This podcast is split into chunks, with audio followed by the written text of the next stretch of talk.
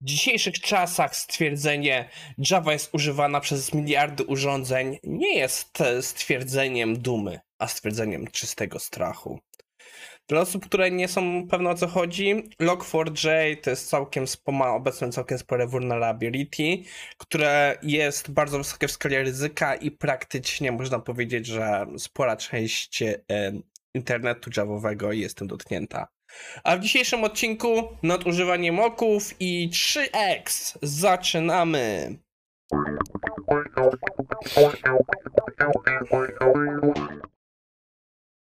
Okay, dobra, dzisiaj będzie znowu trochę dłuższy odcinek, e, więc żebym się zmieścił w 10 minut, Przechodzimy już do ekranu. Naszym pierwszym artykułem jest dyskusja na temat nadużywania moków. E, autor bardzo fajnie artykuł podzielił na dwie części. E, zaczął od zrobienia bardzo dobrego TLDR, które tak naprawdę. E, no, ja większe rzeczy, o których będę tutaj mówił, to jest już podsumowane w TLDR. E, w dużym skrócie, autor pochodzi ze środowiska e, C-Sharpowego i widzi bardzo dużą tendencję do nadużywania moków i wyciąga parę ważnych powodów, e, dlaczego to się dzieje i czemu to jest złe. Ja ogólnie w wielu punktach się z nim zgadzam, bo jako osoba, która bardzo często jak już pisze kod, mam tendencję do robienia wielu tych rzeczy, które on pokazuje i sam nie jestem z tego zadowolony, ale mam wrażenie, że nie do końca zgadzam się z jego rozwiązaniem. E, a więc e, największe zarzuty autora, jeśli chodzi o moki, to jest, że e, tworzą bardzo wiązłe, bardzo ostre zależności między klasami, tak zwane coupling, że po prostu jest duża zależność między testem a klasą właściwą, że jak sam twierdzi, jeśli musi zmodyfikować, e, jeśli musi zmodyfikować test po po prostu refaktorze klasy, test, e, klasy, no to coś jest nie tak. także mówi, że ma to duży negatywny wpływ na czytelność testów. I ja się tutaj bardzo z tym zgadzam. To jest mój największy ból. I ma negatywny wpływ na, na utrzymywalność aplikacji. Z tym punktem się akurat chyba nie zgadzam. Z mojej perspektywy, no, przykłada to się trochę na to, że trzeba pilnować te testy, ale nie jestem pewien, czy zgadzam się, że to oznacza utrzymywa- negatywny wpływ na utrzymywalność. Co autor sugeruje, e, żeby projektować klasy tak, żeby naprawdę zewnętrznie zależności były wyizolowane, a niekoniecznie nasze wewnętrzne. E, I że kiedy powinniśmy, powinniśmy tworzyć samemu jakiś test doubles albo samo symulować dependencies, a nie polegać na bibliotekach ala mock. Autor wprost tego nie powiedział, ale czuję, e, tak mi się przemawia, że mamy tutaj piękny przykład takiego trochę złotego młotka. E, w świecie testowania, automatyzacji na wyższych poziomach mamy problem z Selenium, że wszyscy widzą rozwiązanie w Selenium, teraz w Cypressie i innych narzędziach, e, testach end-to-endowych i traktują to jako złoty młotek na wszystkie problemy e, testowania, gdzie to nie jest, gdzie te narzędzia są czysto nadużywane.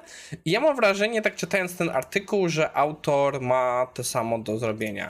Autor ma bardzo dużo do zarzucenia do Single Responsibility Principle, jednym z założeń Solida od dwójka Boba. I uważa, że on jest tutaj, do win jest tutaj winny. Wydaje mi się, że zarzuca, że tutaj nie do końca jestem z tym pewnym, e, że się z tym zgadzam, e, ale autor podnosi bardzo wartościowe punkty, dlatego warto to przeczytać.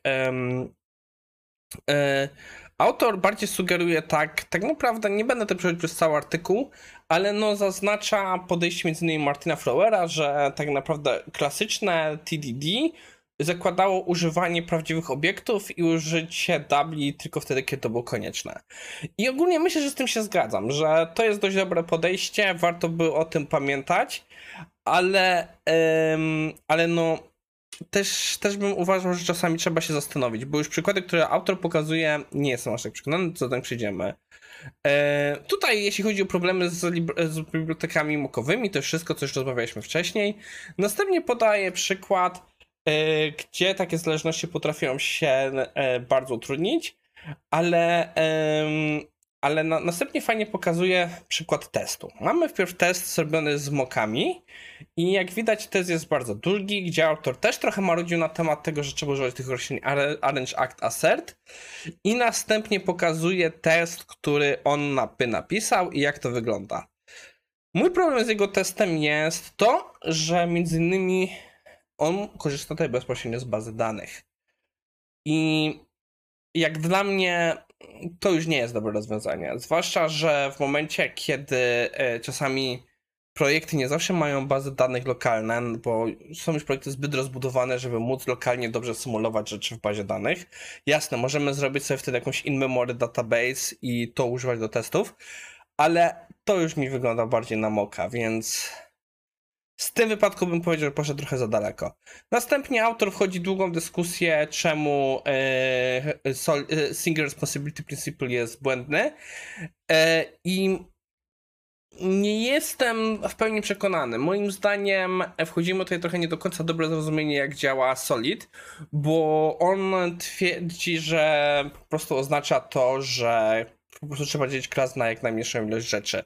Ja jednak bardziej lubię interpretację, jak mówi sam wujek Bob, że klasa powinna mieć jeden powód do zmiany. Jasne, e, on się tutaj też powołują na artykuł, który to trochę e, kwestionuje, ale z mojej perspektywy, jeśli dobrze pomyślimy, jak tę op opcję podzielić, to to wszystko będzie ok. E, ale też zgadzam się to z autorem, że nadużycie solida i po prostu bezmyślne dzielenie na jak najmniejsze rzeczy może się źle skończyć. No i na końcu autor mówi o Kupidzie. Wydaje mi się, że Kupidzie już rozmawialiśmy, to jest pewien z pomysłów Dana Norfa. Ja bardzo nie lubię Dana Norfa. Inaczej, doceniam jego wkład, ale uważam, że BDD jego dziecko jest e, tak samo nadużywane, jest nad gorzej nadużywane niż e, z SRP, o czym sobie też porozmawiamy jutro. E, I tak naprawdę z mojej perspektywy jego prezentacja o Kupidzie wyglądała po prostu na wywyższanie się na zasadzie takie ja jestem lepszy niż wujek Bob. Więc um, może jeszcze kiedyś o tym porozmawiamy, ale ta prezentacja już omawialiśmy jakoś w okolicy marca mi się wydaje.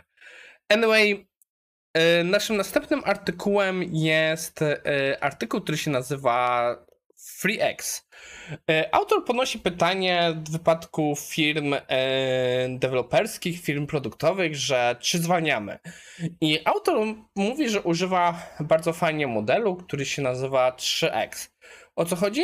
E, on przedstawia taki fajny rysunek, że mamy Explore, Expand, Extract. I jest tego zrobiony taki wykres, że na dole jest Explore, później agresywnie w górę idzie expand i na końcu powoli się krzywa wy, wy, wygładza na ekstrakt. I o to chodzi, że e, z jego perspektywy filmy są w trzech pewnych fazach, że jest e, w pierwszym explore, czyli musimy e, zdobyć jakiś rynek, musimy się przezwyciężyć brak zainteresowania i tu najczęściej trzeba robić dużo małych eksperymentów. E, później jest ekspansja. Tutaj już bardziej musimy patrzeć na nasze wąskie gardła w skalowaniu i jak możemy prze, przezwyciężyć te ograniczenia. I następnie jest ekstrakt. Jest to ostatnia faza, gdzie już musimy utrzymywać ten, e, ten growth, przez to, że ciągle zwiększałem profi, profi, profitability, profit, no profit idący z naszego produktu. E, no i oczywiście w tym czasie trzeba robić tak, że ja bym powiedział znowu explore w innych miejscach, szukając nowych e, źródeł zysku. I autor mówi, że tutaj właśnie jest piękny przykład tego, po czym nas że firmy zwalniają. W wypadku explore to trzeba po prostu patrzeć, czy tych eksperymentów jest mniej. E, on bardzo zaznacza, że w przypadku dużych firm wchodzimy w tą sytuację, że zmniejsza się tolerancja na ryzyko i to powoduje, że powstaje mniej eksperymentów, jest na nich większy nacisk, który powoduje, że jest jeszcze mniej eksperymentów, e, więc w tym wypadku na to można patrzeć, czy firma zwalnia. Kolejny wypadku jest expand, to jest po prostu jak szybko radzi sobie z bottleneckami.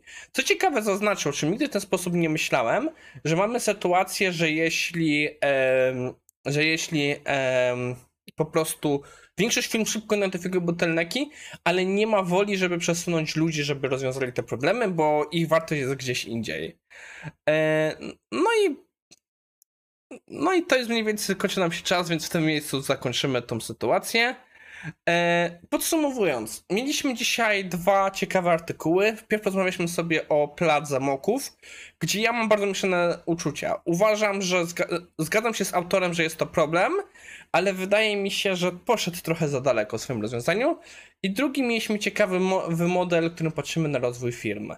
No i to wszystko na dzisiaj. Mam nadzieję, że Wam się podobało. Lajkujcie, subskrybujcie i do zobaczenia jutro.